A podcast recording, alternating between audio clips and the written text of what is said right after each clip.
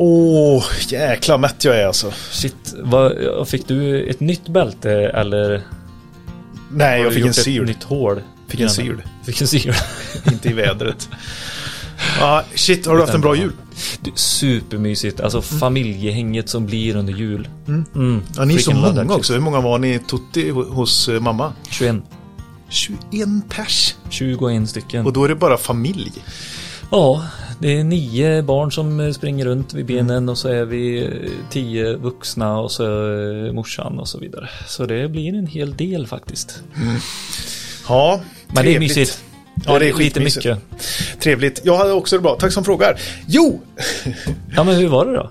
Ja, skitbra jul alltså. Ja. Jättebra jul. Någon, eh, en grej som jag inte riktigt kände mig så bekväm med, det var att eh, tomten kom in mm-hmm. och eh, jag sa så här, herregud, lite för mycket rakvatten.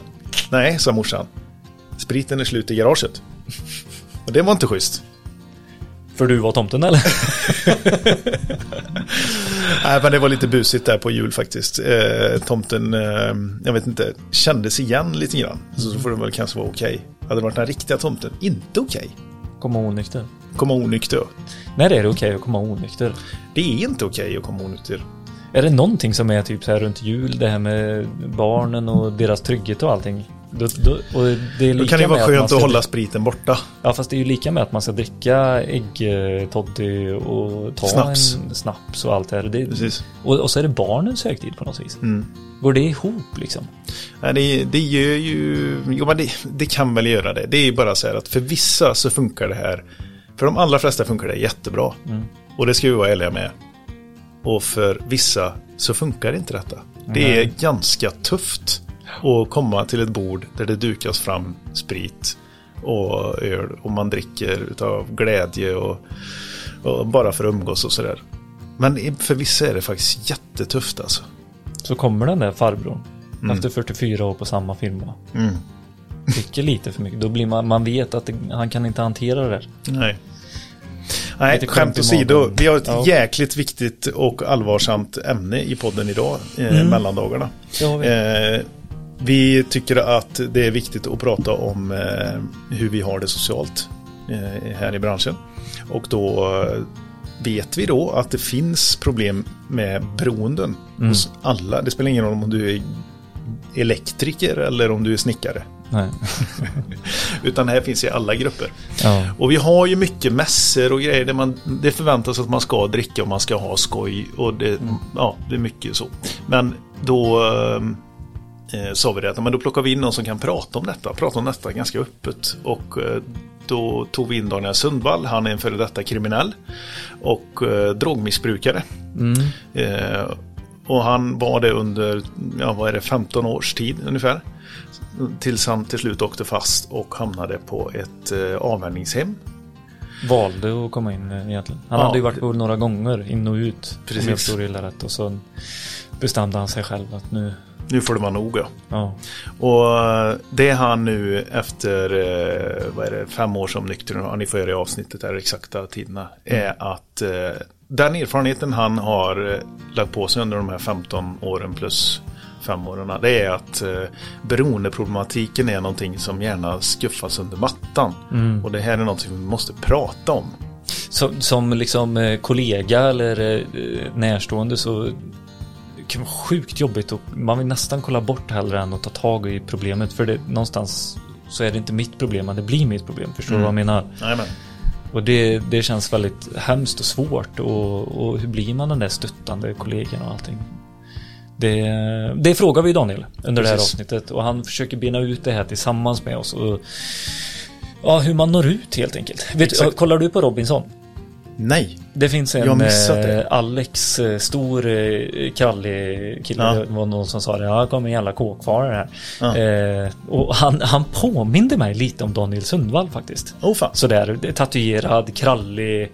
Uh, ja, men, uh, ja, han påminner mig om Daniel Sundvall. Och sen några avsnitt in så kommer det, uh, kommer det fram att uh, ja, men han är också ex-kriminell och uh... missbrukare och, och har startat ett sånt program som Daniel också har. Oh, så han och hans fru jobbade tydligen med det eller någonting. Mm. Så ja, det var bara något jag ville säga. Är det så här att man, har, man känner på sig att en kollega eller ja, du själv också mm. har problem med detta och behöver ha någon form av stöttning, så kan ni höra av er till Daniel. Ja. Och det är inga konstigheter att ta kontakt med oss för att få hans telefonnummer. Vi ska hålla det så anonymt bara kan. Mm. Vill man också ha Daniel ut till sin egen firma för att prata om beroendeproblematik, eller om man vill ha en, någonting som, som bara lyfter ämnet. Man behöver inte ha ett problem, utan det kan vara ett problem som dyker upp efter med tiden. Sådär. Då kan man anlita Daniel också. Som föreläsare? Typ. Som föreläsare, ja. ja. Mm. Uh, superhärlig kille måste jag säga. Uh, och det känns jättekul att ha haft med han i podden och dela med sig, att han delar med sig av den historien som han har och den erfarenheten han har skaffat sig på tyvärr det här tråkiga sättet då, men det är härligt att han delar med sig utav den då. Precis. Yeah. Så ha nu en god fortsättning allihopa. Ja, precis. Och, och så ta hand om varandra. År. Gött nytt år, ja. Precis. Så ses vi snart igen. Oh, ha det gött! Ha det bra. Hej! Hej.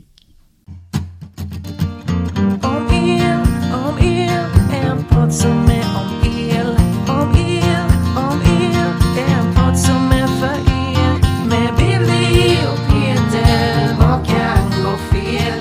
För Grästorpare är vi som podcastar. Ja, det är ni. Om el, om el. Välkommen Daniel Sundvall. Tack. Superroligt avsnitt. Det här är ju, du är ju en, för mig en person som har varit lite i periferin, eller jag vet vem du är och sådär, och, eller jag vet inte vem du är, men jag har ju haft en bild av Daniel Sundvall så här back ifrån Grästorp, umgicks med din syster och lite sådär, så ja, men jag har aldrig förstått den här bilden liksom som, som Peter har berättat om dig. Vad va, va har du haft för bilden? Du är den kralliga killen som man inte ska gå nära.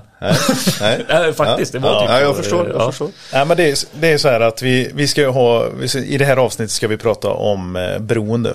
Yes. Beroende är en sjukdom. Mm.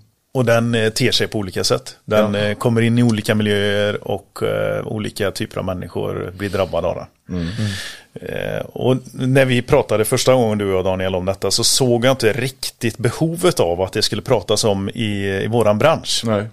Men så jag har tänkt på det mycket och så bara, fan, vi, jag gillar ju att ta upp saker och ting som, som ligger där och skvalpar under ytan men som ingen vill prata om egentligen. Ja. Och beroendeproblematik, det, det ter sig ju på olika sätt. Mm. Och det behöver vi hjälp med mm. i våran bransch, och se vart någonstans eh, ja, dyker det upp, och hur dyker det upp och hur påverkar det? Vad ja. får det för konsekvenser mm. och hur kan vi få hjälp? Exakt. Så att eh, det, det, det här ska bli ett väldigt spännande avsnitt. Du... Och, och med, med det sagt, så bara för att vi inte tror att så här, men våran bransch behöver inte något sånt här samtal. Nej, det är kanske för att inte vi vet att det finns liksom beroende runt omkring och allt det här. Det finns ju i alla samhällsskikt, i alla typer av branscher. Alltså det, ett beroende, det är ju... Överallt. Ja, ja. Precis överallt. Mm. Och jag, tr- jag tror att eh, facket till exempel och installatörsföretagen, de som är mer... Eh, ja, pratar på personalnivå och sådär, mm. de har nog bättre koll på detta, och ut i stora företag så har man också H R-avdelningar som är, mm. är medvetna om detta. Yes. Så att eh, Daniel Sundvall, du är en ex-kriminell drogberoende mm. person och har varit eh, drogfri nu i sex år. Ja, lite över sex år. Mm. Ja, det känns skönt. Ja, det, det måste vara coolt att säga. Ja, ni ser ju att Berlena säger det. Ja. Ja, helt underbart mm. är det. Men kan du ta med oss lite så här, vem, vad, vad hände där en gång i tiden när det gick snett liksom? En gång i tiden så såg jag upp till äldre individer, människor mm. som var väldigt kriminella. Mm. Som var på mycket med droger. Mm. Eh, Det var ju så att jag ville ju ha väldigt mycket uppmärksamhet när jag var liten. Och tyvärr så utspelade det sig på dåliga saker. Mm. Eh, det började ju när vi spelade hockey, Peter. Jag, jag slog så mycket på isen och fick mycket matchstraffer. Och, mm. och då fick jag något som kallas för adrenalin också. Mm. Som jag började kicka på. Mm. Eh, och sen de här äldre individerna som jag började umgås med. Mycket, perso- eller mycket inte personrån, väpnat rån, mm. mycket indrivningar, mycket drogförsäljning. Och då tänkte jag att de fick ju någon slags eh, respekt av andra. En negativ respekt är det ju. Mm. För de fick ju respekt för att folk var rädda för dem. Precis. Men jag ville ha den respekten också. Jag hade kunnat få den på andra sätt. Hade jag gått in för ishockeyn till exempel, mm. så kanske jag hade blivit väldigt bra och så hade jag fått respekt på grund av det till mm. exempel. Men tyvärr så valde jag fel bana. Mm. Eh, och hamnade i eh, drogmissbruk och blev till slut beroende. Mm. Och väldigt kriminell. Och det är ju det här som är nu när du sitter och pratar, för det är ju i Grästorp du har bott och verkat i, i stor del av den här kriminella mm. bakgrunden du har också, eller? Yes, ja. Jag har verkat i Göteborg och inte så mycket... Är runt om i västra Sverige? Ja, ja, kan man säga. Ja. Väldigt mycket. Åkt runt och, och sålt eh, droger och lite vapen har jag sålt också. Och mycket, ja. Allt vad jag nu har gjort. Mm. Jag har gjort så mycket saker. Jag har alltså hängt med i diverse olika konstellationer av gäng och, mm. och sådana saker också. Är det, men nu, nu när du tittar lite så här, är det så här bekräftelse? Vi är ju liksom eh, flockdjur. Yes. Så är det. Det är den här eh, ap, eller vad, inte aphjärnan, vad, vad säger man? Jag Pri, hade nog en aphjärna, känns det som. Nej, men alltså det blir ju bekräftelse, hundra procent bekräftelse ja. Vill jag ha hela ja. Tiden. Eh, och det fick jag ju. Mm. Fast på ett negativt sätt. Mm. Jag kom om min mamma sa till mig när jag var liten, så sa hon så här: Daniel, andra barns föräldrar säger till deras barn att umgås inte med Daniel för att du har ett dåligt inflytande. Oj, hur gammal var du då? sexton sjutton. Och då kände jag, yes! Mm. Och då hade du lyckats? Yes! Okej. Äntligen, kände jag då. Men shit. Föräldrar pratar om mig. De kanske mm. också är rädda för mig. Bra, ja. Bra. Härligt, nu har jag lyckats. Jättesjukt egentligen när jag pratar om det och hör mig själv. Hur jag, hur jag tänkte och hur jag var förut. Men det, man blir väldigt sjuk i alla avseenden när man håller på med. Speciellt när man är kriminell också, så blir man ju också sjuk på ett annat sätt också. Det här med bekräftelse och ingen ska kränka min stolthet och, och en massa sådana här saker. Ja. Mm. Men då, då, då kände jag att då hade jag lyckats, liksom när morsan sa så. Hur, um, ja, det började när du var tretton fjorton, sa du det? Yes. Ja, och då var det, när, när tog du din första drog? Jag räknar ju alkohol som drog. Mm. För det är en drog i allra högsta grad, eh, tretton år. Då var du tretton år. Mm. Och sen? Eh... Sen cannabis. Gräs brukar man ju säga. Mariana mm. heter det ju, eller hasch. Det kommer mm. ju från samma planta, cannabisplantan. Aha. Eh, när jag var fjorton. Mm. Sen när jag var femton. Och det var röka liksom? Det, yes, det, det röker man, precis. Alltid. Eller äter om du bakar på det. Ah. Det går att ta på lite olika sätt. Sen femton, prova först am- äh, kokain, sen kort efter amfetamin. Och det var det du fastnade på? Mm. Precis, för du nämnde här tidigare att det finns eh, liksom olika stadier eller sådär. Ja. Eh, du sa missbruk och riskbruk, yes. och sen finns det det innan det. Kan du inte dra det lite snabbt hur en sån uppbyggnad är på innan det blir ett beroende? Liksom? Jag, vill, jag vill bara säga det innan vi glider iväg här, att du jobbar ju idag med beroendeproblematiken. Mm. Ja. Och du, eh, kan du bara dra snabbt vad det är du jobbar om? Eller jobbar med, menar jag. Innan vi går in. Jag jobbar ju både förebyggande och med aktivt, en aktiv problematik. Mm. Jag är ute och föreläser på företag, skolor, olika institutioner kan det vara, mm. om psykisk ohälsa, eh, missbruk och kriminalitet. Eh, sen jobbar jag även med att man kan hyra in mig som konsult. Jag bedriver behandling då, an- antingen eh, alltså på, med en individ eller i grupp. Mm. Kan bedriva behandlingar. Eh, sen gör jag ju massa mer saker också. Jag jobbar på H V B-hem och sådär. Men det är ju mitt egna företag att jag bedriver detta med, mm. med behandling och föreläsning. Mm. Precis. Så din, din erfarenhet är ju ganska gedigen då? Min erfarenhet, ja, eh, man brukar säga att en beroende kan, hjälp, kan bäst hjälpa en annan beroende. Mm. Och det stämmer. Jag förstår vad de säger till mig när de pratar. Mm. Jag kan absolut bäst hjälpa dem. Och jag har ju många års erfarenhet av att fånga upp och hjälpa människor. Mm. Både förebyggande eh, och eh, i aktivt mm. tillstånd kan man säga. Mm. Både ungdomar och vuxna. Mm. Eh. Har du suttit inne? Nej, inte fängelse. Nej. Häktad har mm. suttit. Mm. Suttit på tvångsvård och suttit. Mm. Kan man säga. Vadå, så du menar, du har, du har sålt droger och vapen men du har aldrig åkt fast? Jag har åkt fast jättemycket. Aha. Jag har aldrig fått fängelse. Jag har lyckats förklara mig utan det på något konstigt sätt. Bara du, behandlingshem? Ja, ja. Och häktad då. Men det, det blev ju kontraktsvård kallas det. Mm. Alltså kriminalvården tyckte inte att jag skulle sitta i fängelse. De tyckte att det skulle inte gynna mig, det skulle bara bli mm. värre. Och då sa de att vård borde Daniel ha. Mm. Och då kommer de med ett kontrakt.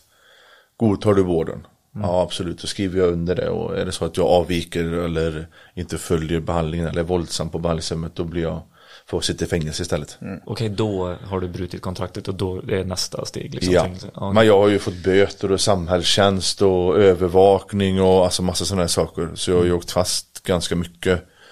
Polisen har ju vetat precis vem jag har haft. Alltså polisspan på mig flera gånger och telefonavlyssning och, och sådana här saker. Mm. Vad är ett beroende? Vad... Ett, ett beroende är när du får ett tvångsmässigt beteende till någonting som gör att du är oförmögen att kunna sluta. Det tar över ditt liv. Och då kommer du inte kunna sluta på egen hand. Mm. Hur mycket du än provar att göra för olika saker, hur olika du försöker tänka, så kommer du inte kunna sluta på egen hand. Du är tvungen att få en behandling för det här. Mm. Kort och gott ett, ett beroende. Sen så har ju beroendet olika delar. Mm. Fysisk allergi, mental besatthet och uh, känslomässig, själslig sjukdom kan man säga. Mm. Mm. Den fysiska allergin, det är att jag har, har en slags allergi kan man säga. Mm. Mot sinnesförändrande substanser. Mm. Uh, det gör att när jag intar en drog så får jag en onormal kroppslig reaktion. Det har med belöningssystem och så att göra. Mm. Den här fysiska allergin gör att jag får mer begär. Kroppen vill ha mer. Mm. Suger efter mer. Då blir det mycket svårare att sluta med kroppen också om man är kroppsligt kemiskt beroende. Den är progressiv. Den blir bara värre och värre. Den blir aldrig bättre. Den kan bli... Alltså, så länge du är aktiv så blir det bara värre och värre. Okay. Vad du än gör kommer det aldrig bli bättre. Om du inte tar till en behandling då naturligtvis. Och, och komma tillbaka till en...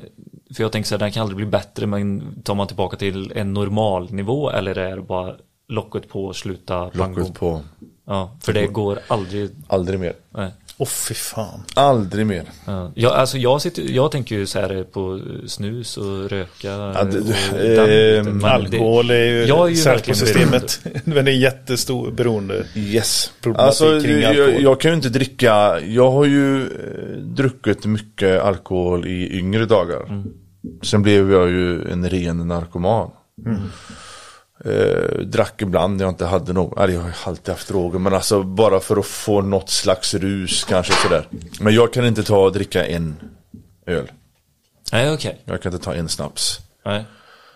Eh, för då, som den här fysiska allergin, då får ett mer, alltså mm. mer begär. Mm. Är det ett pers- personlighetsdrag eller? Eller eh, hur vet man att man har den? Det märker du när du inte kan sluta. Ja, okej. Okay. Fan, jobbigt. Det är jobbigt. Ja. Och den är kronisk. Mm. Men lyckas du, om jag har sprit i glaset här, kan jag lyckas. Jag ställer bort det så, och så lyckas jag hålla mig ifrån det i några dagar. Då är den fysiska allergin inget problem längre. Mm. Så länge jag, det är för man åker in och avgiftas och så vidare. Mm. Då, den fysiska allergin är inget problem. Men då har vi den mentala besattheten som blir ett problem. Mm. Det innebär att jag ser inte skillnad på sanning och lögn till exempel. Jag lever i förnekelse. Mm. Kan nog ta en till honom.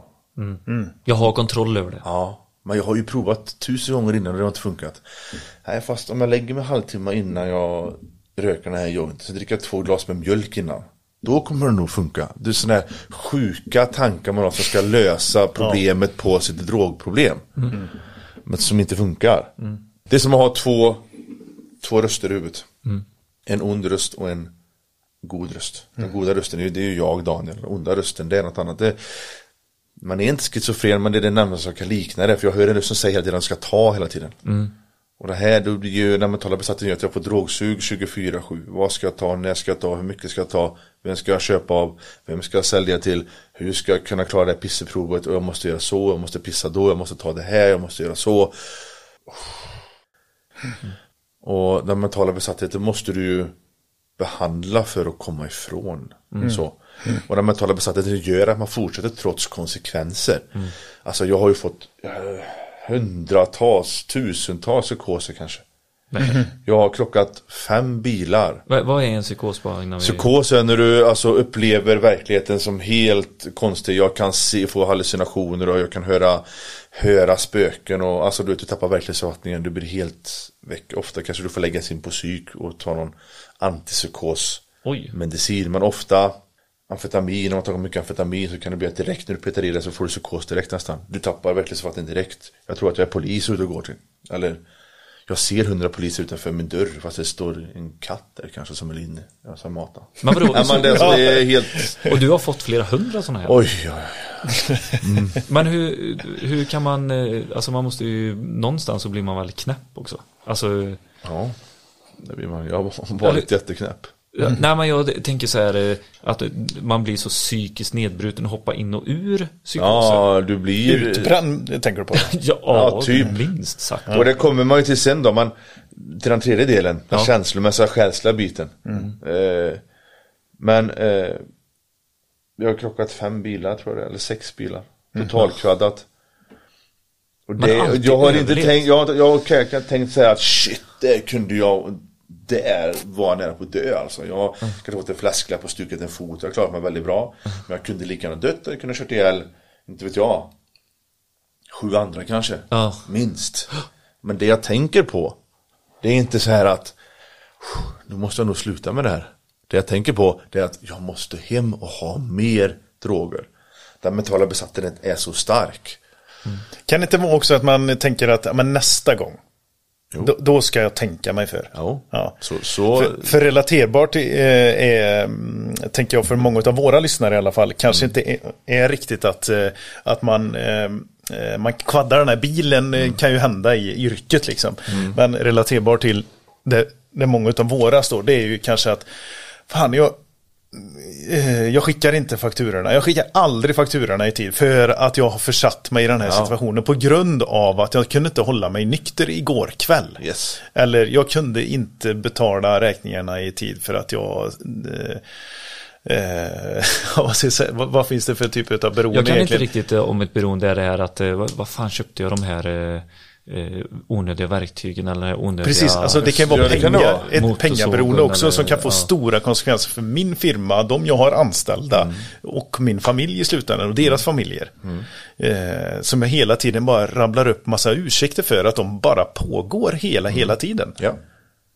Det kommer man med hela tiden. Ja. Mm. Uh, bara ramlar in i samma dåliga mönster. Ja, precis. Och det, och det är ju alltså konsekvensen behöver inte vara att du krockar en bil. Så illa behöver det inte vara. Det kan ju vara små konsekvenser, precis som du säger. Mm. Uh, det är väl kanske mer vanligt också för mm. sådana. Det jag vill ha sagt med bilkraschen är att det, det blir så illa. Ja. Att jag till och med nära på att dö. Men ändå det enda jag tänker på är att jag vill ha mer droger. Mm. För så illa är det när man är beroende. Precis. Eh, och, och du pratar om utbrändhet. Den tredje delen är ju känslomässig, eh, själslig sjukdom. Och det är att jag, jag är driven av ångest. Jag känner mig deprimerad. En känsla av värdelöshet. Ja. Jag har problem med personliga relationer, sexuella relationer. Alltså du vet, eh, folk på mitt jobb kanske. Mm, mm. Jag har problem med allihopa där. Mm. De, de, alla, de är jobbiga allihopa. De fattar ingenting och mm. de är... Ja, man tycker de är dum i huvudet fast det är en själv som bygger upp någonting i huvudet. Ja. Det är inte så egentligen. Men när, när du pratar om detta, Daniel, så får du, du måste säga ifrån mot oss för att vi utgår ifrån den världen vi står mm. i. Och det här med beroendeproblematik eh, är ju... Alltså, har du problem med droger, alkohol, sex, adrenalin, pengar, mm. liksom, då behöver du, du behöver hjälp. Yes. Det är det du behöver. Men ja, medan... De, de här små sakerna i förhållandevis då, som du och jag pratar om Billy, lite grann. Det, det kan ju förstöra i vardagen. Ja. Lite så här vanliga... Det bara strular till sig varenda jävla gång hela tiden. Ja, så absolut. Och, och, och det är ju jättevanligt. Det behöver inte bli så... Det behöver inte vara så... Bara för att jag pratar om här om, om en, de värsta grejerna som jag har gjort. Ja. Så behöver det inte betyda att man kan fortfarande vara beroende och, och som du säger, du skickar inte fakturor i tid. Mm. Nej, jag, glömmer, jag, jag kommer aldrig med barnen till skolan i tid för jag ligger mm. bakfull hemma. Eller jag, det där är ju ännu vanligare egentligen. Mm. Alla, alltså, man får tänka på att jag har varit väldigt kriminell också. Håll på med. Mm. Jag har gjort väldigt grova saker i mitt liv. Mm. I början så var det ju så för mig som det är för normala människor också. Ja. Innan man har eller normal djupt, ja precis. Ja. Sen kan det gå väldigt fort djupt. Men jag har ju också varit sån som innan jag åker hem på rasten på jobbet och, och, och röker en joint liksom. Mm. Mm. Och det finns ju många som tar en sup på jobbet mm. för att de känner att de måste till exempel eller vad, eller vad det kan vara för drog man tar. Mm. Mm. Eh, så absolut kan det vara så. Det behöver inte vara så grovt som jag som jag nämnde innan. Nej. Men det kan beroendet gör att man vad som än händer så tänker du kan vara du kan vara död. Mm. Och det första du tänker på när du vaknar upp det är att jag måste ha mer. Mm. Så illa är det. Jag kan mm. sitta med två droger i handen och tänka om jag har benzodiazepiner där, jag har opiater där. Mm. Farligt att blanda dem. Fast okej, okay, men jag kanske får världens rus om jag tar det eller så dör jag. Okej, okay, men då tar de. Mm. Och jag vill egentligen inte dö. Men nej. Det är beroende som driver en till att göra sådana här. Precis, jag slipper ångesten. Ja, jag slipper, jag slipper ångesten. ta ansvar för... Ja.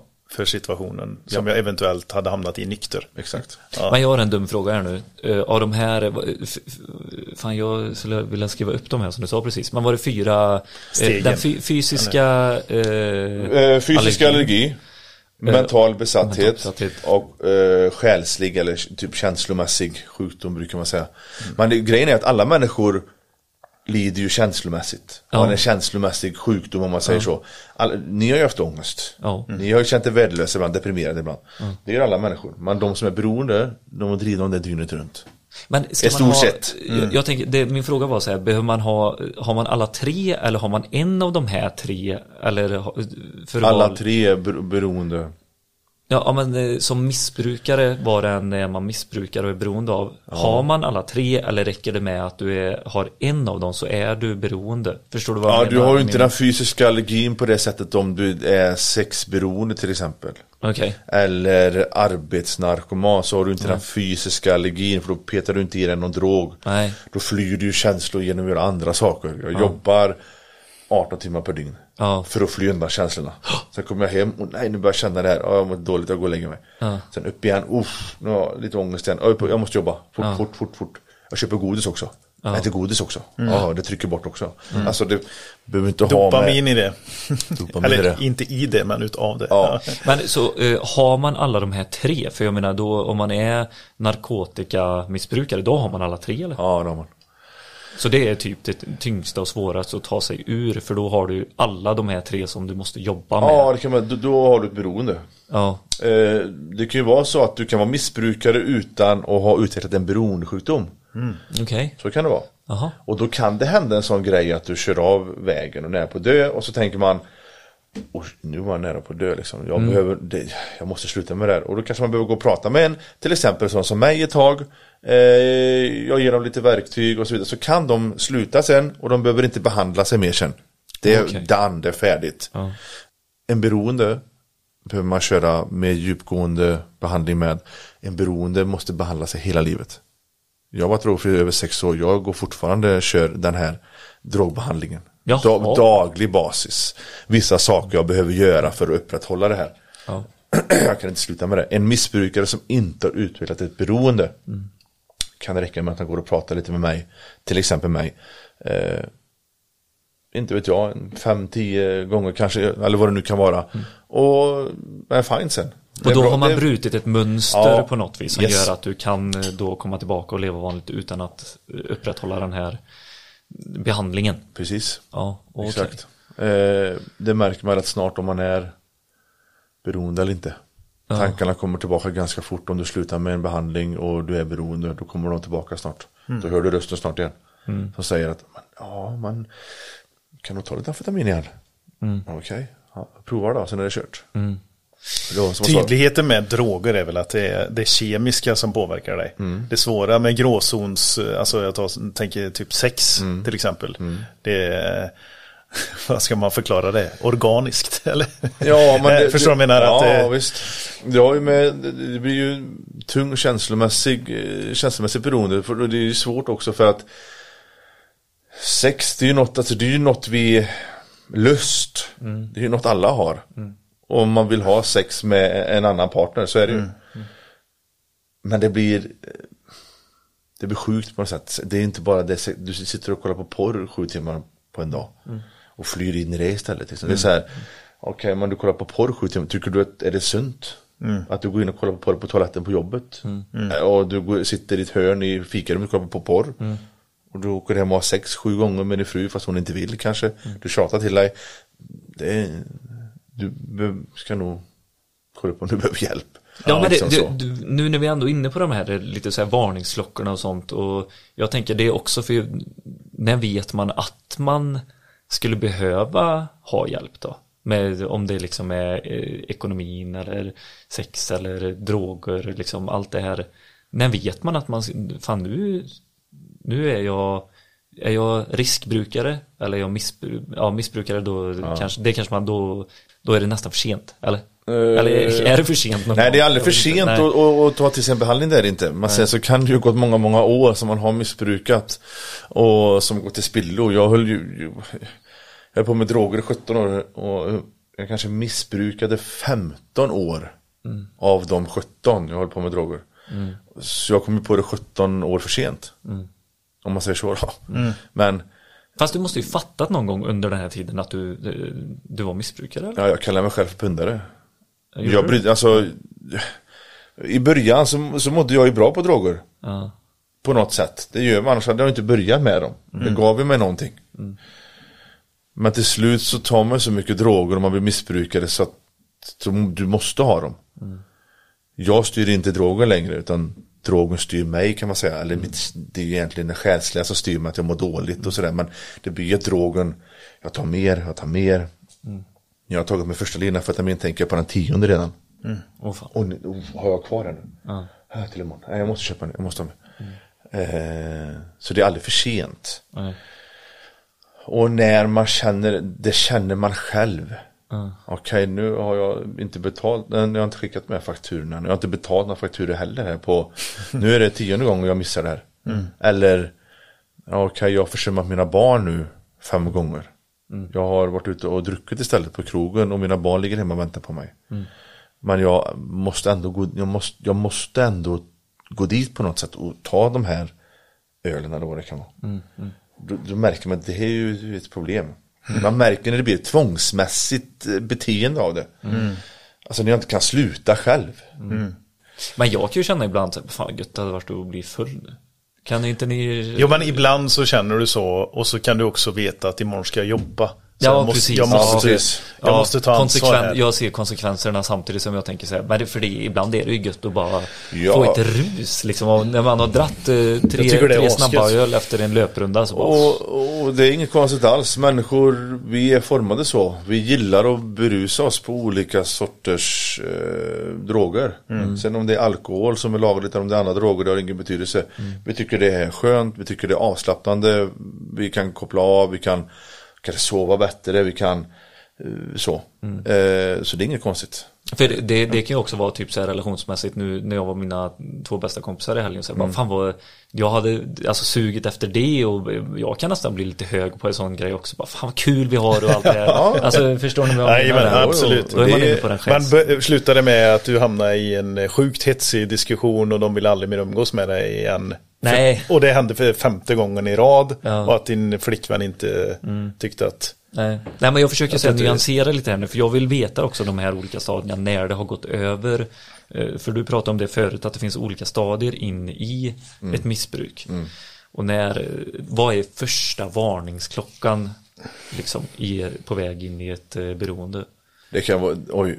Det finns ju jättemånga olika saker. Det kan vara den känslomässiga biten kanske. Ja. Det brukar ju vara den första. Mm. Att du börjar känna... Eller, eller mycket drogsug. Mm. Mm. Jag måste... Off. Okej, nu är det måndag igen. Och ska jag vänta ända till fredag för att dricka? Åh, oh, jobbigt. Oh, okej, okay. ja. Så går man lite och jobbar så känner man... Åh, vad gött det vore med en bärs till. Mm. Och ta en ikväll. Ska jag köpa en ikväll kanske? Okej, okay, jag köper en ikväll. Så köper man en bärs där. Och sen på tisdag så... Ja, nu var de slut. Fan, ska jag köpa en till kanske? Mm. Nu går till systemet. Nej, jag får nog hålla. Du vet den här inre jobbiga dialogen hela tiden. Mm. Mm. Och den pågår hela tiden för någon som har den här beroendesjukdomen. Ja. Och det är det som är skillnaden för dig och mig, Billy. Att... Vi, och även de som är de som är i det, det liksom pågår konstant. Det pågår konstant om du är beroende eller i ett missbruk. Mm. Så pågår det nästan av beroende så pågår konstant, missbrukar också konstant i stort sett. Mm. Riskbruk däremot, det vi pratar, du är inne, du vet, en risk, då märker du att jag dricker nog lite för mycket här.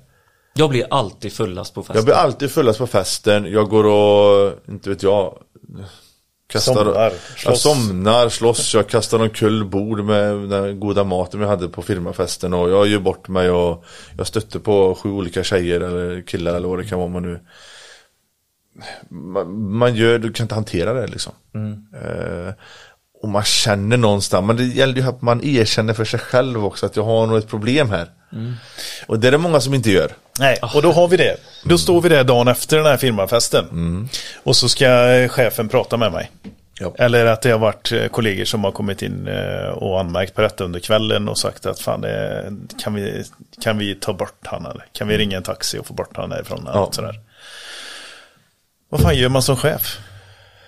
Man får ju ta in den här individen och prata med han enskilt naturligtvis. Mm. Och säga att alltså, man, kan, man kan aldrig bemöta det här med en ilsken ton.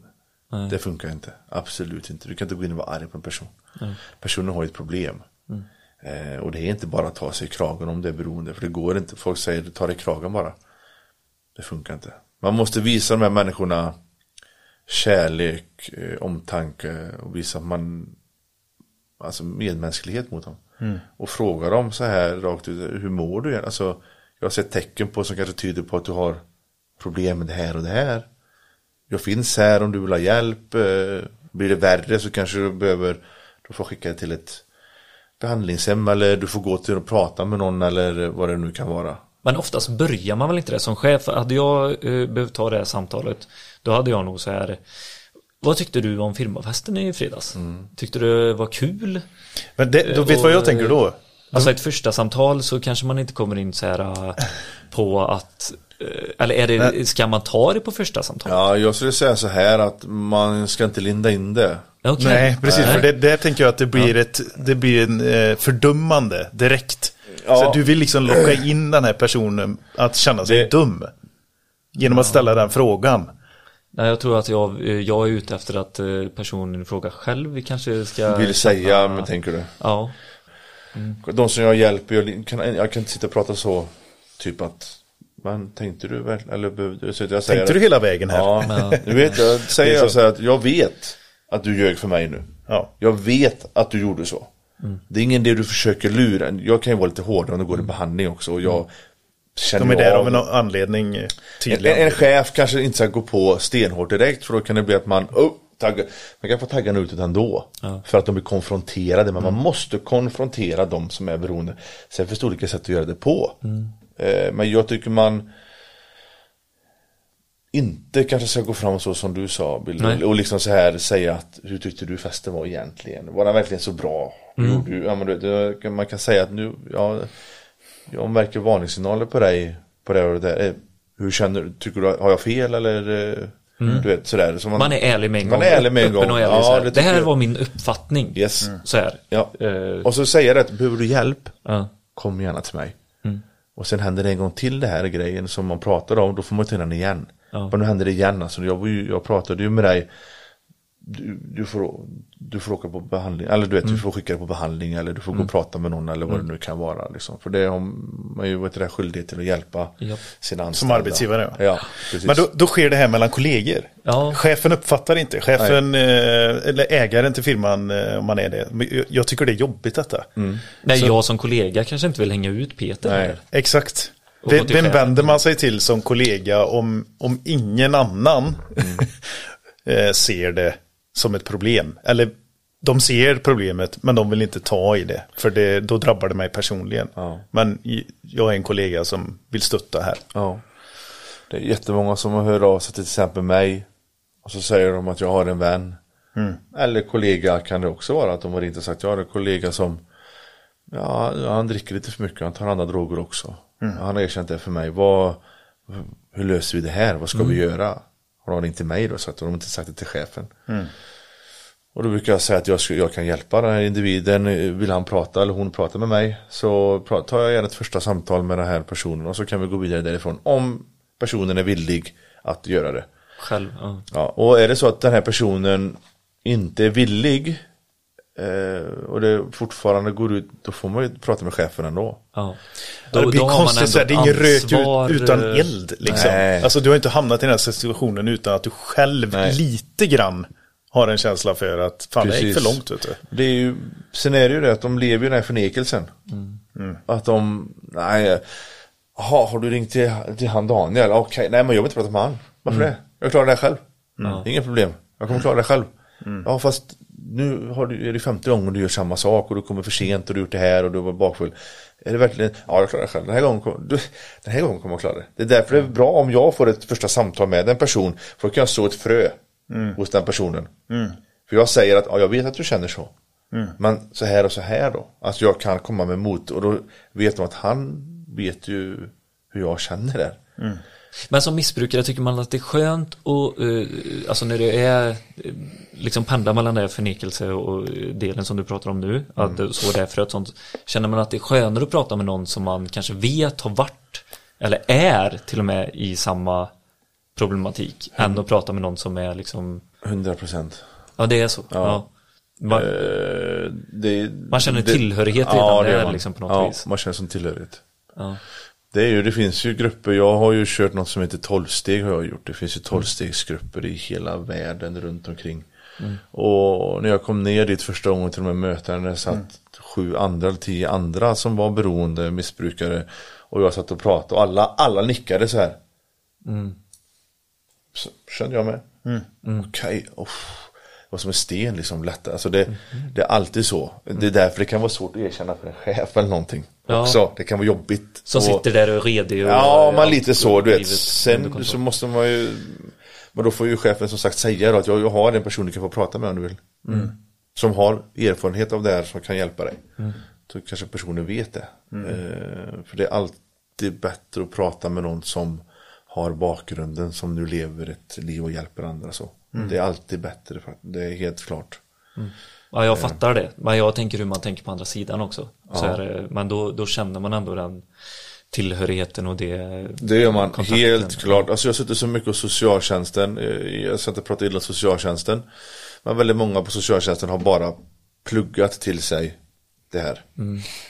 De blir ett filter på vägen att fortsätta ja, ja, ljuga. Ja, också, kanske. Ja, det blir det. Ja, ja. Och det... Alltså... Ljuga för sig själv och för andra. Man, när man sitter och jämför cigaretter med heroin till exempel, som en gjorde med mig, då var det så här, hallå but, okay. Ja, du, det är som man gjorde i skolan, att det, det börjar med ett suddgum och slutar med en bil. Ja, lite ja. Så ja, då ja. Skrattar man åt det och så ja, man, det, blir, det finns ingen substans i det. Nej, det, det skillnad. Sen träffade jag en, en drogträff efter Lidköping som, där jag gick mycket på behandling, som var före detta. Skönt, kände jag. Mm, mm. Han fattar ju precis vad jag säger. Ja. Han förstår mm. hur jag känner. Han har inte läst. Nej. Hur man kan alltså, kunde jag sätta på behandlingshem och, och då var det en drogterapeut eller en som jobbade som sa så här, kan du inte baka bullar när du blir drogsugen och tänka på annat? Ska jag baka bullar när jag tänker på amfetamin? Okej. Okay. Man kastar den där jävla bulldegen om ja, jag får ihop det. Jävla du kan äta upp degen om du vill, men... All kräv till henne, hon försökte hjälpa mig. Ja. Det är inget illa om personen alltså. Det är inte det jag säger. Men har, du säger inte så om du vet vad det handlar om. Mm. Det gör man inte, för man vet att det funkar inte att tänka på att baka bullar. Mm. Mm. Men jag tänker innan mm. man liksom kommer hit också till det här beroendet och allt sånt där. För jag, jag, jag, jag tror inte att jag har varit nära liksom, folk som tar droger. Liksom. Jag, sen som vi sett folk på krogen som man tänker så, åh jävlar, det var något annat. Än, alltså, när man ser blicken på något vis sådär. Men nu, det, är ju, det är ju absolut nolltolerans på att ta droger. Det, det, kan vi, det, är ju, det vet vi ju, alla tre här inne. Men när, det, när man ser eller hör någon... Eh, kollega eller man är ute med kunder eller någon leverantör eller sån där. Och så är det någon som tar droger. Vad, vad gör man då? Vad ska man göra då? Liksom? Och så här, det, man, man, det, man har inte märkt något. Alltså beroendet har man inte fått ta del utav, men man ser att någon tar en drog. Det är inte öl längre, utan det är ja, men kokain eller vad det nu kan vara. Sånt där. Vad, vad fan gör man då? Eller? Man måste försöka prata med den här människan helt enkelt. Ta något sidan och fråga vad, vad är det som händer här. Mm. Ja. Du, du går in på toaletten och snortar om kokain här. Ja. Vad, vad händer, vad gör du, varför gör du det? Eller vad... Nej, det är ju på kvällen det här. Ah, vi, vi jobbar ju inte. Nej, men... Jag får göra vad jag vill på kvällen. Får absolut göra vad man vill, men du kommer troligtvis kanske förstöra ditt liv med stor sannolikhet om du går in och håller på att snorta kokain. Ja. För det är högst beroendeframkallande. Ja. Eh, sen är det olagligt också. Visst, du gör det på din fritid, men om polisen tar det då, ja, och det kommer fram till ditt jobb, då har det ja. ingen betydelse om de tagit det på din fritid. Du har gått fast för en narkotikabrott. Och då kan du inte... Nej, du kanske inte kan jobba. Du, du kan inte med... jobba. Är det bara med körkort? Du är elektriker, du är ute och ska åka och dra el eller, eller vad man nu gör mm. imorgon. Mm. Men du betalar med körkort nu. Mm. Grat- grattis. Mm. Var det så smart mm. att göra det? Mm. För att få ett rus? Nej, det var det inte. Jag tror inte chefen blir så glad heller på det när du kommer att säga att du betalar med körkort. Nej. Så det, just det, det, det är precis det där att jag tror man hamnar i som kompisar mm. när man är ute på firmafesten och konferensen och alltihop och det här dyker upp och så det är bara... Det sker ju så enkelt och i stunden är det så glatt och det är så härligt och det är inga mm. konstigheter. Nej. Mm. Och det blir inte så stora konsekvenser där och då. Nej. Nej. Precis. Och så går jag och lägger mig som kollega och skiter i vilket sen. Ja.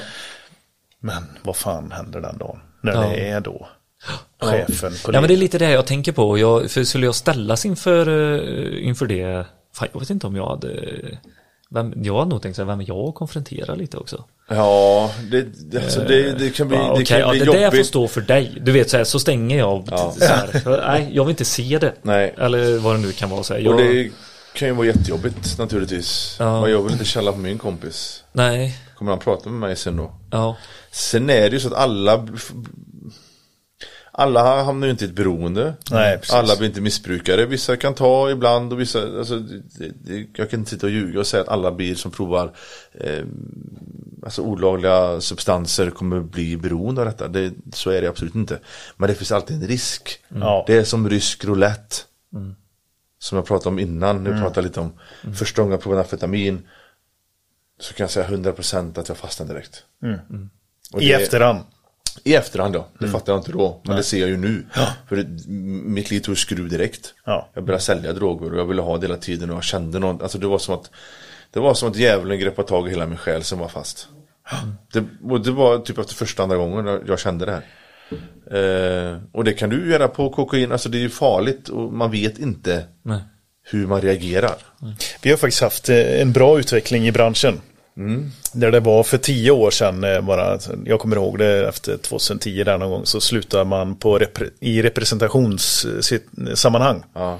Eh, ja, jag var säljare på grossist och så hade man en installatör och så leverantör med sig och så var det eh, spritfylla ja. och det bara man ströp rätt av, ja. ingen sprit eh, för det kunde inte hanteras Nej. och sen därifrån har det liksom intresset för att gå ut och supa mm.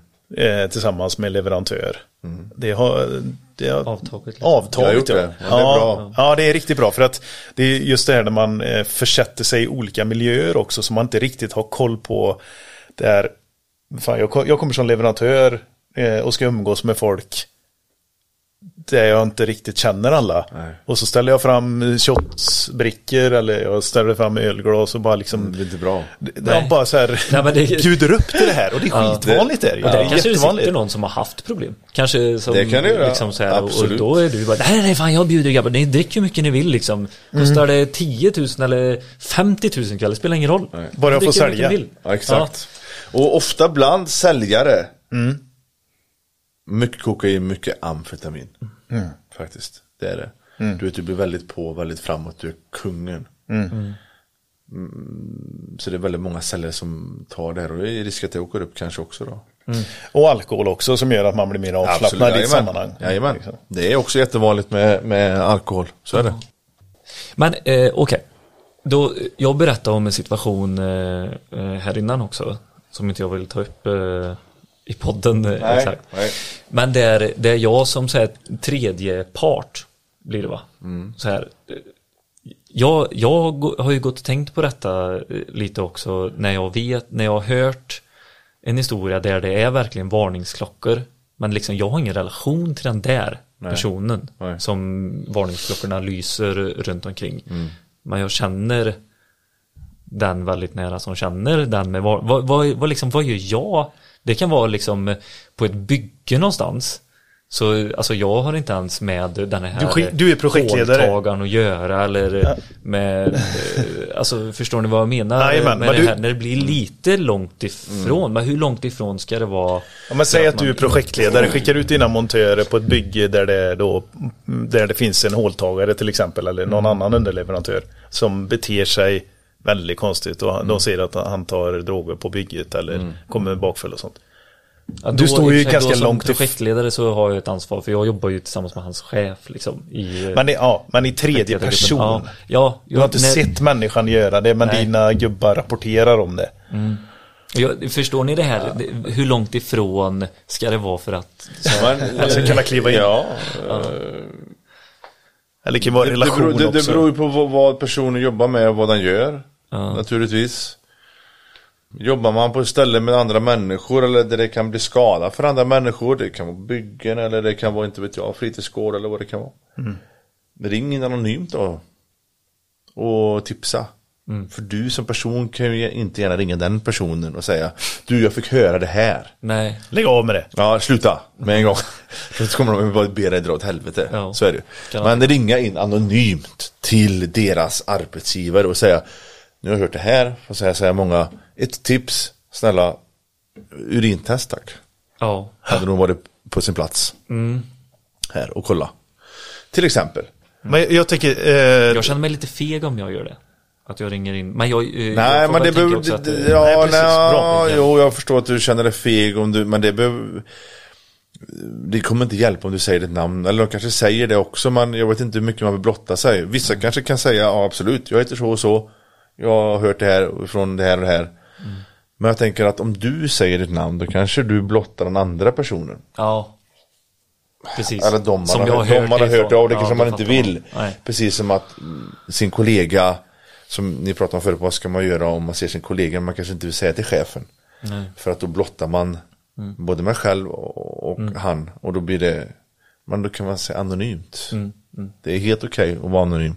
Mm. För du får tänka på att du hjälper ju personen du man ringer inte för att vara dum. Nej. Man ringer för att man vill hjälpa personen och kanske eventuellt de som kan bli skadade av den här personens beteende och handlingar. Mm. Och, och det, det vi pratar om här, det är väl medberoende? Det kan vara ett medberoende, ja. Ja. Eh, när man inte vågar ta beslut om att eh, rapportera om den här händelsen. Ja, det, det, man börjar istället så här, krypa runt ja, den här personen. Precis, det kan ju till slut bli medberoende, speciellt om du lever nära personen. Ja. Det är ju inget medberoende om det är en tredje part och du vet inte vem det är och du, okay. Det vet jag inte om man ska kalla. Nej, men då har man nästan hoppat över alltså, det steget. Ja, alltså, alltså, ja. Det, det är ju likt ett medberoende, för det är, många medberoende gör ju så. Mm. De skyddar, de räddar. De, oh, ja, just det, nu är han full igen oh, okay, jag måste ja, men då får jag köra, ja, precis, jag får varför måste du åka tidigt för jobbet idag? Nej, mina barn är sjuka. Fast man ska åka hämta sin fulla man där borta ja. Och man liksom skyddar och föräldrarna ringer och hej, vad är Anders där? Nej du, han är och tränar. Man ligger och spyr för att han är full. Man skyddar ja. Och man försöker du det, bör, är ett medberoende, det är ett alltså. Medberoende. Det visste inte jag. Jag trodde att medberoende var liksom att man tog droger ihop. Ja, ja nej, det är det inte. Inte det är, jag tänkte, just på alkohol tänkte jag då, då att man dricker tillsammans, men jag blir inte lika full som den här personen som är beroende. Ja, nej. Att, liksom, förstår ni det? Att det ja, jag förstår. Det här. Men medberoende kan vara det också. Att ja. Du hjälper till slut personen och köpa alkohol fast du egentligen står och skäller på personen att du får inte dricka. Mm. Då är det bara det här. Ja. Eller... Mm. Och sköta jag, nu då. Ja, sista gången jag hämtar det här nu. Ja. Fast jag har ju hämtat det sju gånger. Precis, precis samma som ett beroende fast han tar droger. Fast du gör, förstår du vad jag menar? Mm. Alltså man... Nej, du har det här axeln. åttio år, eh, ja, precis. Ska jag, ska jag verkligen köpa det? Han mår ju dåligt faktiskt. Mm. Ja.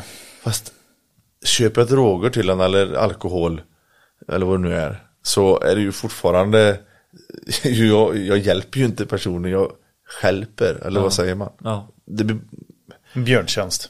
Ja. Jag tänker det här att låna pengar till någon som är spelberoende. Absolut ja, men då, då är det bara tio tusen ja, och sen får det vara nog. Precis. Då är det bara att hälla vätska eller bränsle på elden liksom, ja. På något vis.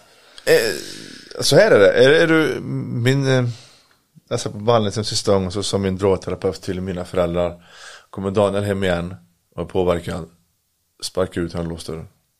Släpp inte in han. Mm. Okej. Okay. Du, vet... du är ju ganska stor, Daniel. Ja. I och för sig, din pappa tränar styrketräning i många, många år. Ja. Ja, jag gör en nacksving på han bara.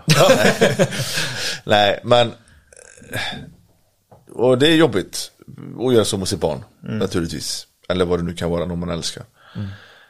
Men om jag hela tiden vet att jag kan komma hem till den här personen, den personen kommer alltid hjälpa mig, ge mig mat, ge mig husrum, och jag bara håller på och tjabbar upp det på grund av droger, mitt drogande, mitt missbruk, vad jag nu gör, mina handlingar. Mm. Och så kommer jag dit och så hjälper de hela tiden. Det de gör, det är att de föder mitt beroende istället. De hjälper mig i mitt missbruk. Mm. Och här får du mat och ingen mat. Mm. Nej, jag köpte knark för pengarna. Mm. Och så gör de med mat. Och då, det är som att jag betalat dina droger då. Mm. För de pengar som jag köpt mat för. Mm. Till exempel. Mm. Det låter hårt, men mm. man måste vara stenhård. Framförallt mot ditt barn. Oh, det är jättejobbigt. Det måste... Men det, det, det blir jobbigt också. Jag kommer ihåg en incident med min pappa. Jag hade varit i Vännersborg. Jag, jag var helt... Eh... Jag visste inte, jag trodde jag var i Lidköping, men jag var i Vännersborg. Jag var helt väck. Jag var hos en tjej. Jag trodde jag var hos en tjej i Vännersborg. Jag var, alltså du vet, jag blandat ihop. Mm. Och jag krockade min bil på vägen hem igen. Min, min fjärde bil var, och jag skär upp handen och det bara blöder. Och, mm. ja, men i alla fall, min mamma och pappa hämtade mig hos en kille där sen. Ehm, för min kusin ringer och säger att jag är där. För jag kör in i min kusins man. Jag, jag krockar in i. Okay. Då tar jag hem och pratar om mig och då säger jag, kör mig till Vännersborg. Och där sa de ju, nej, du kan inte, Daniel, du är helt väck. Du, du, du kan inte gå till Vännersborg, du, du, får, du kan vara hemma nu. Det var bra, då går jag ut och snor en bil och dör jag så det är helt fel. Mm. Mm. Och, lägga, och, och lägga den börden på sina föräldrar. Mm. I hjärtesrön har sagt att, okej, okay, man går ut och snor en bil då. Jag tänker inte köra någonstans.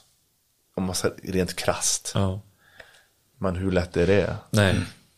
Så Nej, kanske det. Man sitter där. Jag kanske kör av vägen och dör på riktigt. Mm. Och det är våra fel, tänker man då. Mm. Men det är det ju inte egentligen. Alltså jag kunde ju... Mm. Du hade gjort ändå om det inte hade varit... Du vet, stackars alla... Ett beroende, det, det går ju ut över så många andra också. Det är ju inte bara en själv... Det skadar, det skadar ju mig själv naturligtvis. Men det skadar så många andra. Mm. Till exempel, det kan vara kollegor till exempel. De kommer mm. inte till jobb eller... De får sköta det själv. Men vi ska ju stort arbete idag. Du kommer inte idag heller. Nu står jag här själv. Jag, liksom, det kommer gå åt helvete alltihop. Mm. Eller sina stackars föräldrar. Mm. Mm. Jag tänkte faktiskt att vi ska gå över nu om man sitter och lyssnar och känner sig lite träffad också. Precis. Mm. Vad är det, vilka varningsklockor ska man eh, känna efter själv? Tvång. Mm. Det här, det här, den mentala besattheten. Det är ofta det man känner. Fast jag tror ju de som sitter, de sitter så här, oh, jag, det är inte så farligt. Nej, det är inte så farligt. Jag har kontroll över det. Alltså det ja. Som vi, men vad, vad för, vill för, du liksom säga till dem? För, det... då, då, då lever man ju förnekelse. Ja. Och det är det som är så svårt. Ja. Man b- behöver ofta komma till en viss punkt där man, om man verkligen ska ta till sig behandling och man är förmögen att göra detta. Det är inte alla som är förmögen att göra det heller tyvärr, men då b- brukar man börja få nå sin egna personliga botten innan du säger ja, jag gör vad som helst nu för att sluta. Mm. Vad som helst, säg vad ska jag göra, jag gör allt. Men måste man vara nere i skiten då? Då måste du vara ja, men alla har ju, botten i alla snodden, liksom. Har ju sin personliga botten. Du mm. behöver inte ha förlorat hem, hus, barn. Nej. Det är känslomässig botten. Okay. Ja. Sen kan ju det yttre påverka det inre. Uh. Så när man blir av med barn, åh oh, jobbigt. Bra med hem, åh oh, jobbigt. Men sen om, om, om, man är, om man känner att man är i en riskzon så kan man alltid ringa till exempel till en sån som mig. Tjena Daniel, du, jag känner så här, är jag illa ute? Det var inte så länge sedan det var en som skrev eh, till mig. Han hade sett något inlägg jag hade skrivit på, på Facebook eller vad det var. Då skrev han till mig så här, tjena, jag dricker så här, så här mycket. Jag gör det då och då och då. Är jag alkoholist? Ja, då ska du svara ja eller nej. Ja, typ ibland. Ja, jag sa så här, kan jag ringa dig så vi kan prata? Nej, äh, jag har mycket att göra på jobbet, kan inte prata. Jag, sen på kvällen, då har inte jag tid. Men inget konstigt, han är rädd för att få ett svar. Och han är rädd för att prata med mig kanske. Mm. Har du sekretess, sa han. Ja. Ja, jag har sekretess. Jag pratar inte med någon om vad du säger. Eller, det, det behöver du inte orolig över. Men du brukar skriva ändå då. Men det blir så långa texter. Lätt, ja, lätt, men mm. så skriver att du är i stor riskzon. För att, ja, av det du skriver och därför så är du stor riskzon. Mm. Kan du sluta när du vill? Ja, det kan man vill inte. Varför vill du inte? Nej, för att jag tycker det är gött att dricka. Varför tycker du det är så gött att dricka då? Om du inte... Mm. Redan där så är det så här. Mm. Ja. Nej, men jag, jag, man kan liksom höra av sig. Det, det är inte bara mig. Man kan ringa, man kan ringa till andra människor som jobbar med det här också. Och mm. fråga, be om hjälp och liksom råd bara. Du, är jag... Vad ska jag göra? Kanske får inte hamna mer där, eller har du några tips och råd? Och mm. Sen kan jag ge massa tips, jag kan ge råd, jag kan köra någon slags behandling, individanpassad. Sen så är det upp till personerna att göra det jag säger. Mm. Gör man inte det jag så kan jag inte lova någonting. Nej. Gör man det jag säger så kan jag lova att det kommer bli bra. Mm. Men gör man inte det så kan jag inte lova någonting. Gud vad frustrerande måste vara att sitta med den informationen. Gör bara som jag säger. Mm. Följ exakt de här oh, instruktionerna. Shit, alltså. Och så det... pratar vi sen liksom, om ett halvår igen oh. och, och kollar tillbaka på det och så första samtalet. Oh. Så här. Man ja, vet liksom att det här är... Jag har suttit och slitit mitt hår. Mm. Ja. Men då tänker jag tillbaka på hur jag själv var när jag inte lyssnade. Mm.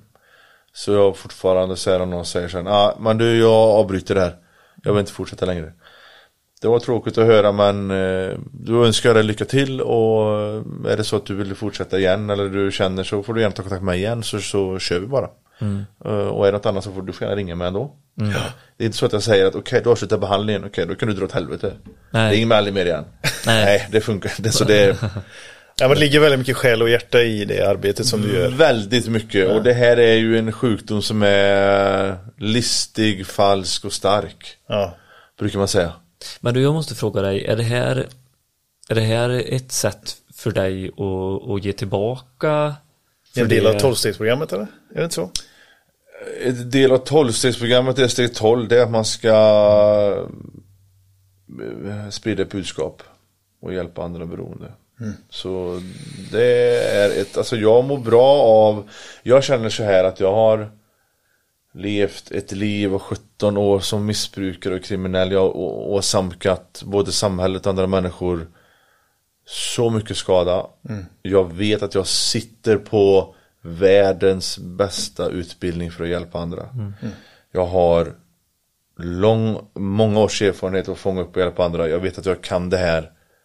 Jag, jag vet att jag gör det bra. Mm. Så enkelt är det. Det kan mm. jag säga utan att skämmas och mm. prata bra om det. Men, och jag känner att kan jag komma ut till exempel och prata med er? Jag jobbar med jättemycket poddar och radio och tidningar och så här. Och, och jag känner att jag ville gå offentlig med det här för att det finns alldeles för lite information. Mm. Det är skum undan. Vi sopar under mattan. Mm.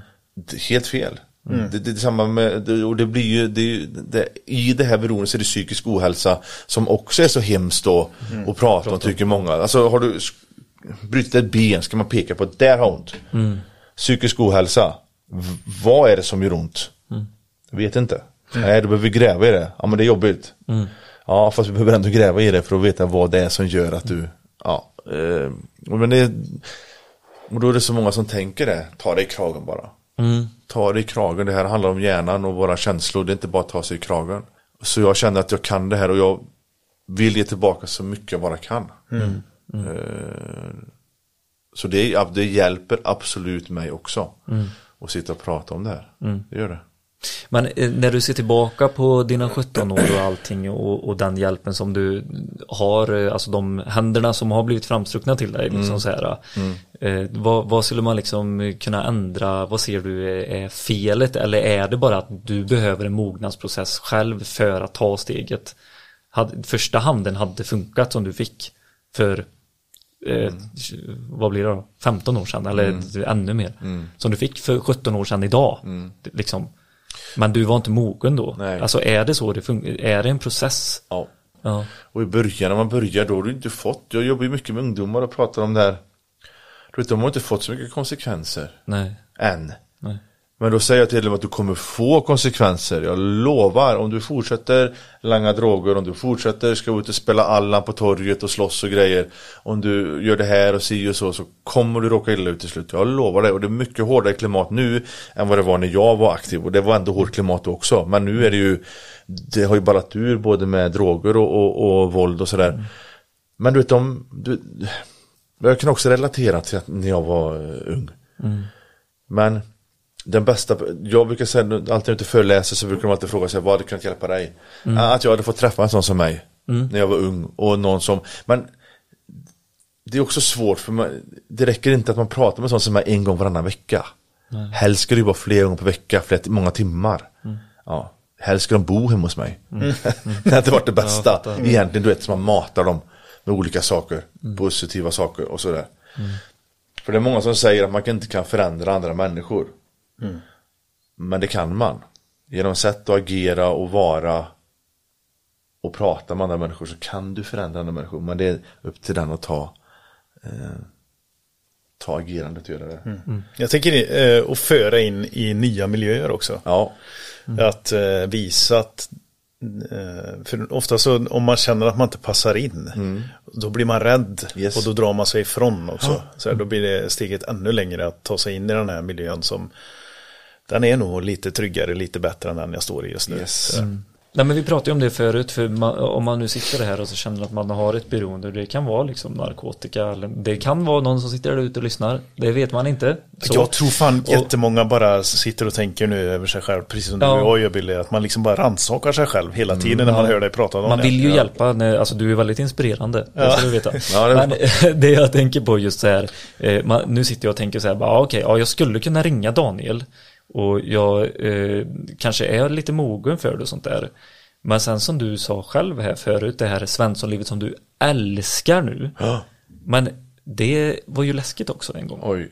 Ja, men drogproblematiken kommer jag ju fick jag bukt på ganska fort. Mm. Och det får man ganska fort om man kör den behandlingen som jag kör. Mm.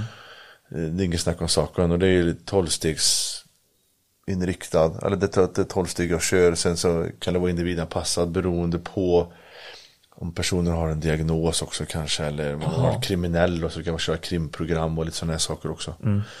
Men problematiken för mig, drogproblematiken försvann ganska fort. Eh, inget drogsug, ingenting så. Eh, identiteten mm. Mm. däremot mm. var jobbig för mig i många år. Många år. Mm. Jag känner inte nu längre att jag behöver vara en kriminell, farlig människa som ska se farlig ut eller mm, prata på ett visst sätt eller sådär. Det, det, är liksom, det är borta. Mm. Men första året, två åren, jag, jag kunde sitta, jag ska berätta en sjuk tanke jag hade. Mm. Jag satt i min butik, jag blev drogfri. Du hade en butik som sålde... Ja, jag hade butik, jag, precis, jag sålde kosttillskott av personlig tränare mm. och i köket satt jag knarka. Mm. Inte så går inte, går inte ihop. Men efter att jag, efter att jag tog ja. jag hade gjort behandlingen och sådär, då problemet försvann, och så tänkte jag så här: okej, okay, men vem är jag nu då? Ska inte folk veta att jag fortfarande är farlig? Mm. Ska folk glömma bort mig? Ska folk glömma bort Sundvall, han som är... För jag hade ju ett rykte som var väldigt våldsam. Jag var våldsam, jag var farlig. Det ryktet hade jag ju byggt upp Med, grund, stolthet. med stolthet från mm. grunden när jag var liten. Mm. Och då tänkte jag så här, okej, okay, när jag stänger butiken klockan sex så går jag ut på torget här i Lidköping, och så de tre första, fyra första killarna jag ser tar med en teleskopatong och så slår jag dem sönder och samman, och sen så väntar jag på torget till polisen kommer, och så kommer det bli större rubriker i tidningen, och så kommer folk veta att Daniel, han kan fortfarande. Mm. Sådana sjuka tankar hade jag. Mm. Jag skulle misshandla random folk för att jag ska få ut något av det, för att folk ska veta att jag är farlig. Mm. Alltså, jag, shit. Ja, man, du, du vet, man blir man, man blir väldigt sjuk som människa när man lever i, i, i, i sånt här. Inte bara en, en person som bara missbrukar, som inte lever, de tänker ju inte så kanske, men jag som har varit, varit väldigt tunt kriminell också, så blir det den... Mm. Och för jag visste inte, vem, vem är jag? Mm. Om du, och det vi... när du inte är kriminell och tar droger, vem är Daniel Sundvall då? Ja, och, och, och så kan ju även folk känna som normala Svensson som missbrukar. Vem är jag utan, utan, att, utan att dricka? Mm. För man är ju nästan alltid påverkad mer eller mindre, mm. tagit någonting. Så ja, men du kommer på firmafesten och så är det ju alltid någon som inte varit med i den här processen och bara så, ah, är du super nu eller? Ja, ah, ja. Nu ska vi köra som fan här liksom. Ja. Och det är sånt där, det pågår ju konstant hela tiden. Men att från det och börja säga nej då. Alltså, och det eller också... bara ha en låg, lågmäld profil helt plötsligt. Ja. Fan, en jävla process, tar många år. Ja, men hela det där, vad fan har hänt med dig då? Ja, du, sen, det häcklandet liksom. Och, ja. eh, nej, men det, och, och, då tänker jag så här, man, då behöver man ju verkligen ha varit öppen med detta mot, mm. om man då är, är man chef så behöver man ju vara öppen mot kanske någon som man har bredvid sig, som man litar mycket på, som ja. också kan vara med och hjälpa en att stå upp för en lite grann. Absolut. Ta, ta liksom ett kliv in och så bara ja, avbryta situationen liksom som uppstår. Mm. Ja. För det där kan ju vara alltså att tappa ansiktet i ja. en sån situation. Det kan det vara. Och det är många som slutar gå på fester på grund av detta. Ja, man slutar gå på fester eller tar den supen. Ja, ja, ja, absolut. Ja, men då är man tillbaka i... Ja, men då, precis, då ramlar du tillbaka igen. Då är man tillbaka igen. För jag tappar, det, är, det är lättare att ta supen än att tappa ansiktet inför de här grabbiga, i den här grabbiga miljön och grabbiga attityden. Men då har man ändå tagit steget och ringt Daniel kanske och börjat programmet och var ärlig mot sin chef och lite så här. Men jag tänker just det här för, för, för, nu det... innan som vi pratade om det här att man sitter där men man är rädd för det livet som man... Ja. kanske kommer få också som man inte riktigt är, man är inte beredd fast på. Fast en del av den processen i. är ju det pendlandet. Mm. Mm. Du pendlar upp och ner. Mm. Du tar beslut för dig själv. Går på firmafesten och tar en sup. Mm. Och så har du hamnat där ner igen. Mm. Och så, ah, nu får det inte här ner. Mm. Mm. Och, och så vet, är det ju alla rummen. Du vet, du vet, jag lovade mig eh, Spice, om du talar sån där. Ja, det var någon sån här som dök upp. Eh, kemiskt cannabis. Mm. Så tydligt exempel på, så jag tänkte som alla droger i och för sig, men det, jag blev otroligt beroende av det här spice eh, med drogen. Och du vet, efter varenda pipa, jag, jag fick ångest när jag rökade, rökade den här pipan med spice i. Jag fick ångest, nästan panikångest, kände, åh, jag mår inte bra på det här. Det var sista pipan. Mm. En timme senare satt jag igen. Vad gjorde jag nu? Mm. Nu röker jag igen. Mm. Nej, aldrig mer igen. En timme senare satt jag och röker igen. Hela tiden, lov mig själv. Mm. Aldrig mer, och det är precis som du säger, filmafesten kanske, jag ska nog inte gå ut med dem, det kommer inte bli bra om jag gör det. Mm. Sen kommer ut ändå, blir full, slår någon på käften och utrogen, kommer hem, får ångest, aldrig mer gör det igen. Ja. Och sen så går man ut igen och så gör man mm. eh, den problematiken får man ju inte om man går en behandling och, och behandlar det, då, då, då, det du kommer inte ta någon, någon drog mer. Jag har råkat ut jättemycket för folk som har slängt upp eh, amfetamin på näsan på mig och grejer, mm. men jag Och jag var med kompisar ute, arbetskamrater också, varit med mm. ute på krogen, de dricker och blir fulla, men när de börjar säga att jag är bäst i världen och att de älskar mig, då går jag hem, för de märker att nu börjar de bli väldigt fulla. Så det, då är man på en helt annan nivå. Ja. Men jag känner inget sug längre.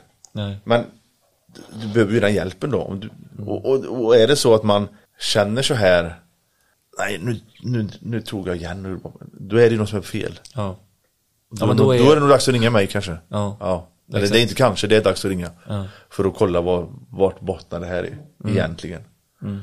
Men jag sitter fortfarande fast lite i det här, för då har vi ändå ja. tagit steget, alltså, så här, men det är något som man är rädd för att inte vara den roliga på festen. Man är rädd för att inte vara den ja, coola identitet. På, ja, precis. Alltså just yes. den här identiteten yes. som, för då yes. har vi tagit steget här. Ja. Men jag är rädd för, jag vill vara den jag är. Fan, jag är fortfarande roligast på festen. Jag är fortfarande den coolaste i gänget, den starkaste, den som slåss hårdast ja. mest och har aldrig förlorat ett slagsmål. Eller du vet så här, man vill... Det ballar inte... alltid ur ja. kring mig och det är Nej, kul. Vill... Det är alltid roligt ja, med precis, det. Nej, men det är, din, det är din identitet. Ja. Du behöver ja. inte ens tycka att det är kul, men det är vem du är. Yes. Ja.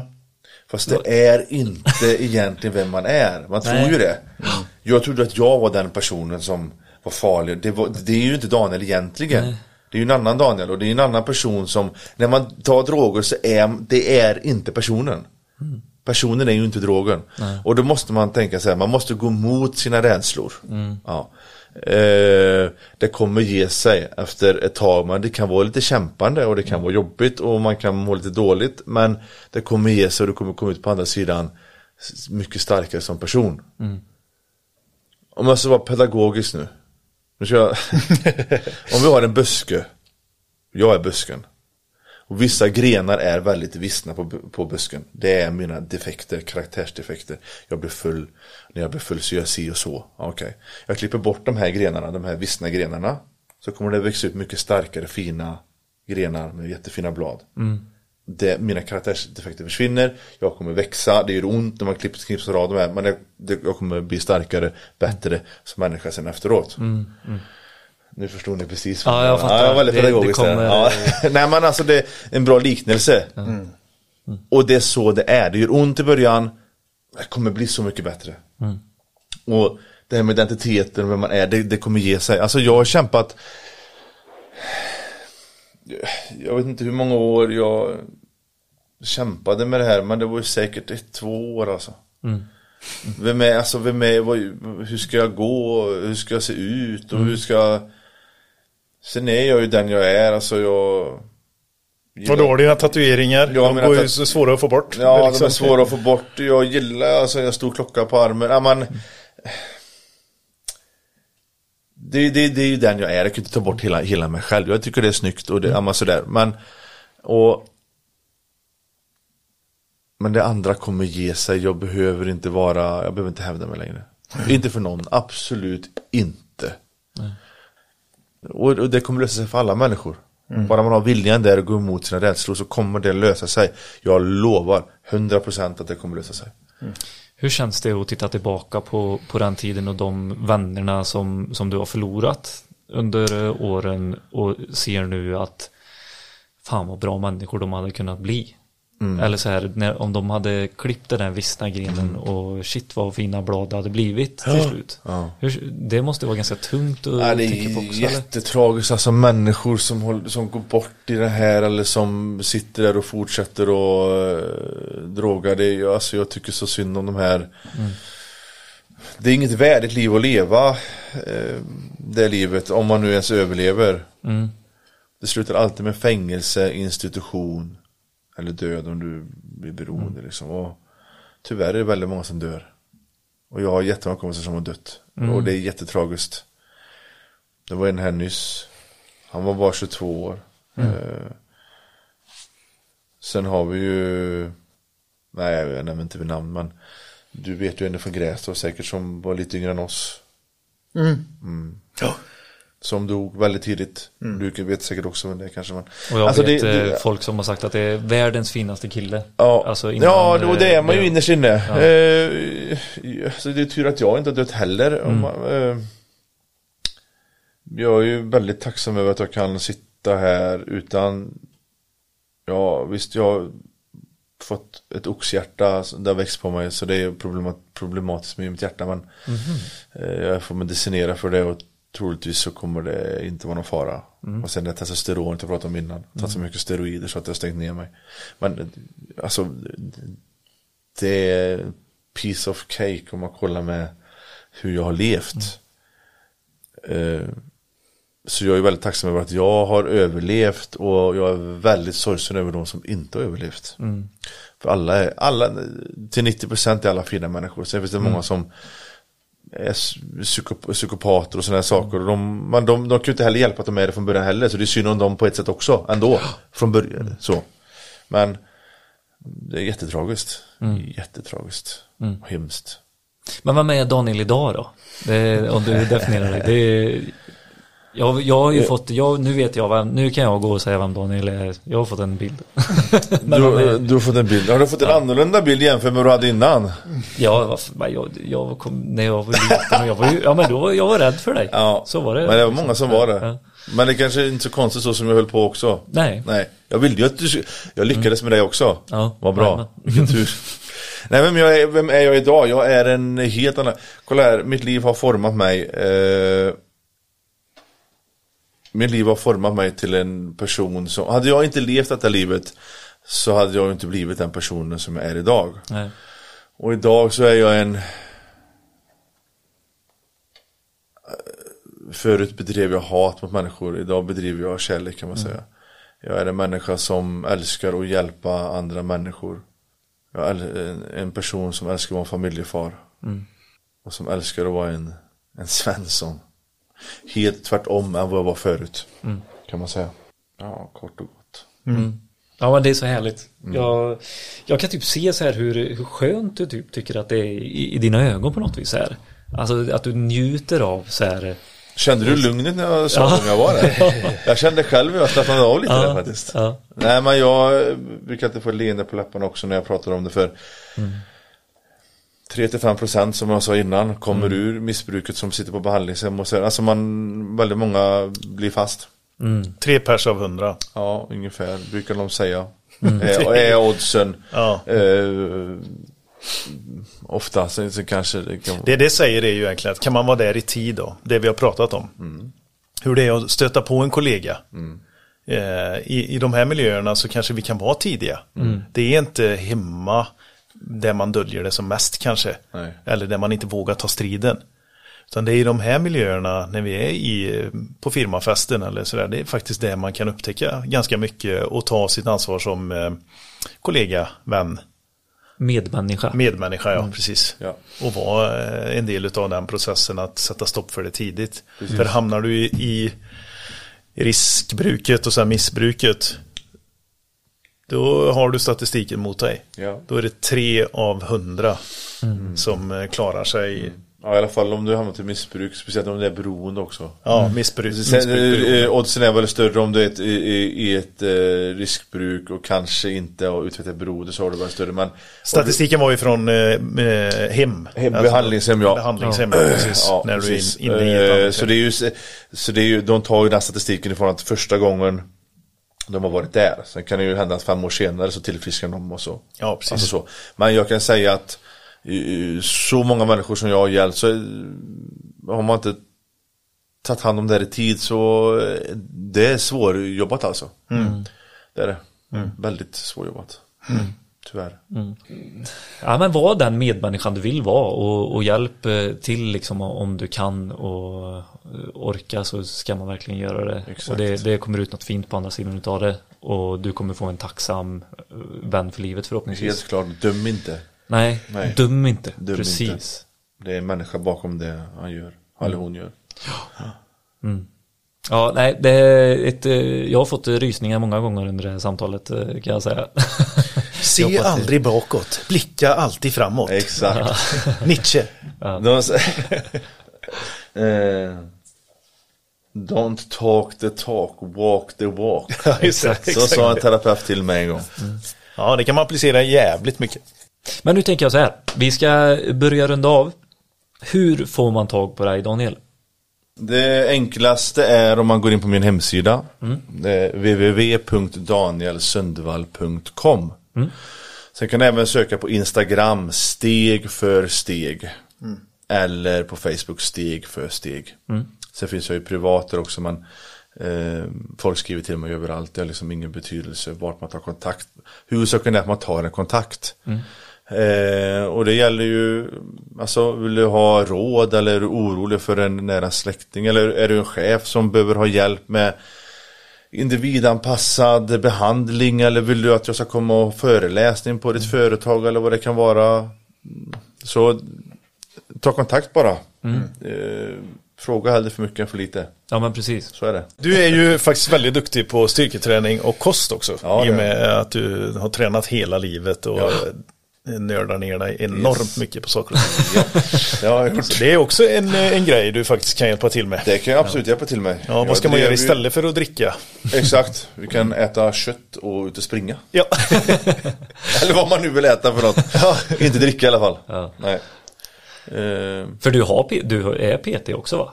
Nej, jag jobbar hundra procent med, med människor.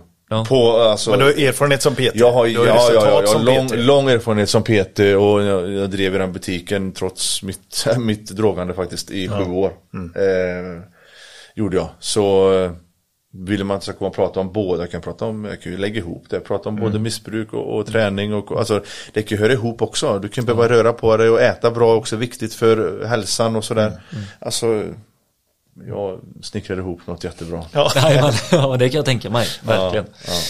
Superhäll. Du, jag känner så här, du får inte bränna ut dig. Du, det är roligare om du håller länge än kör sjukt intensivt nu. Så. Hjälper så många du bara orkar och kan på tjugofyra timmar om dygnet. Utan fan, jag behöver min vila också. Ja. Så är det ju, helt klart. Ja, det kan jag tänka mig. Ja. Processa. Tack som fan, Daniel. Mm. Tack så jättemycket för att du var med. Det var intressant och lite annorlunda och, ja. och prata riktat mm. mot ert håll så. Mm. Det var, det var jätteroligt faktiskt. Mm. Ja, men gud, härligt. Hoppas att det är några där ute som verkligen anam- anammar detta nu och ja. tar en föreläsning. För ja, du absolut. har mycket mer att, att delge än vad du har sagt här i podden. Det har jag. Vi, vi sa det innan vi började att vi kan sitta här i några timmar, men vi har, vi har en tid här nu. Du ska ja. hem till dina barn ja. och vi ska få annat gjort också. Ja, precis. Ja. Nej, men som sagt, superhärligt. Tack. Du kanske får, kommer tillbaka, det vet man inte. Nej, det vet man inte. Nej. Om man inte vill skicka direkt till Daniel så kan man skicka till oss och så kan vi vidare befordra. Det kan jag absolut göra. Ett nytt avsnitt där vi följer upp och så. Inga ska vi avsluta nu, Billy, eller? Nej, jag vill inte avsluta. Ha det gött allihopa! Hej!